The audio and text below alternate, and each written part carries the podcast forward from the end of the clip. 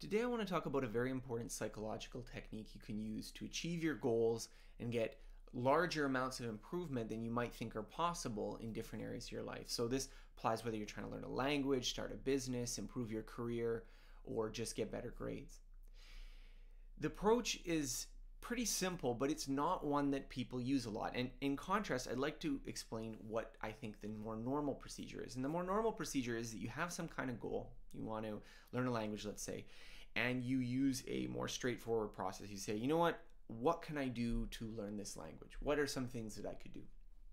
So, if you are doing this at home, you might say, well, I could take a course, or maybe I could spend a little bit of time practicing every day, or I could download an app on my phone or do something like that and work on it, and maybe I will be able to learn a language. And unfortunately, you try that for a while. Maybe you don't make that much progress. Maybe you give up, or maybe you make a little bit of progress, but it's very slow and it stagnates at some point. Now, I want to contrast this approach with a different way of doing things. And this different way of doing things is to first identify an exemplar. Find someone who is doing it right, who is quite successful at it, even if you don't think you can mimic their approach. So, this is what happened to me when I was first learning languages. When I was first learning languages, I was in France. I was trying to learn French. I was a student on exchange in university, and I didn't really know what was the right way to learn French. So I just thought, you know what, I'm going to just try a lot of things, just spend a lot of time learning French. And it was fine. And over that year, I did spend some time in France. I did get better at French. But the approach was very much of this first type where you just kind of start with, well, what can I do to improve this? And then you do whatever you can. In contrast, when I went to learn Spain and Portuguese and Chinese and Korean during my year with an English pro- process, I took a little bit of a different tack. In this approach, I looked at, well, what is the successful way of doing it? What are exemplars of people who are doing it successfully? So I looked at people like Benny Lewis, for instance, who runs the Fluent in Three Months website, and his approach was go to the country, start speaking almost immediately, and maintain, you know, near complete immersion. From other people I'd talked to, I'd sort of come to the idea that this was the right way of doing things. And so this was an approach that, well, this sounds really difficult. How do you go somewhere and just immediately only start speaking that language and not break your immersion? That's quite difficult to do. But the thing found is that by setting that as the benchmark, setting that as the standard, even though I wasn't sure I could reach it, by setting it in the beginning, you find ways that you can make it possible. So as you think about that standard more and you don't reject it, you start thinking, well, maybe I could do this, maybe I could do that, maybe I can make this little exception or tweak in order to make it work. So I want to contrast these two approaches. One of them is you start with where you are and you try to build up. You try to just see where can you go from here.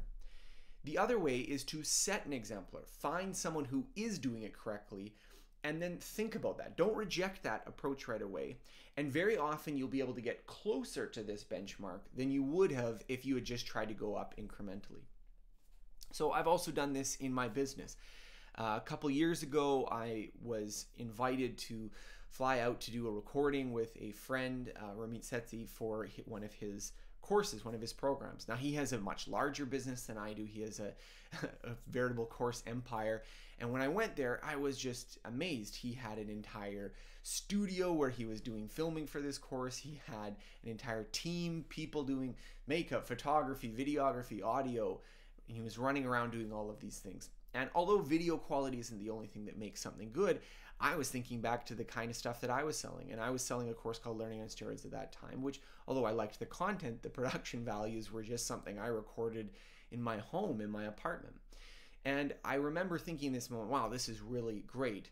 But then I talked to some friends and I found out how much it costs to do a studio shoot like that. And I was like, wow, there's no way I can afford it. Now, at this moment, I could have pursued my improvement of my own courses, my own business in two different directions. I could have done the incrementalist approach that says, well, you know what, that's impossible. I can't do that. Dismiss it. And then just try to improve things incrementally, which was how I had been doing them. So instead of just doing a shoot at my home with a little bit better equipment, well, you know, I'll just get a little bit better lighting or I'll get a little bit better backdrop. In contrast, what we ended up doing is I talked with a friend who did video and we said, you know what, this is the benchmark we want to reach. This is the type of course that we'd like to deliver. How can we get as close as possible? And the funny thing is, is that by not rejecting that standard, by just keeping it in mind, holding it in mind for a while, we were eventually able to get a lot closer so that our courses were much better and it was at a budget that was actually affordable because we had thought about it for a long time and decided to aim at that standard. So I want to challenge you to do this in your own life. Think about areas of your life that you'd like to improve. Now, step one is to identify an exemplar. Find someone who you think really embodies what it means to be successful in that domain. Second, don't reject it just because you can't do what they're doing.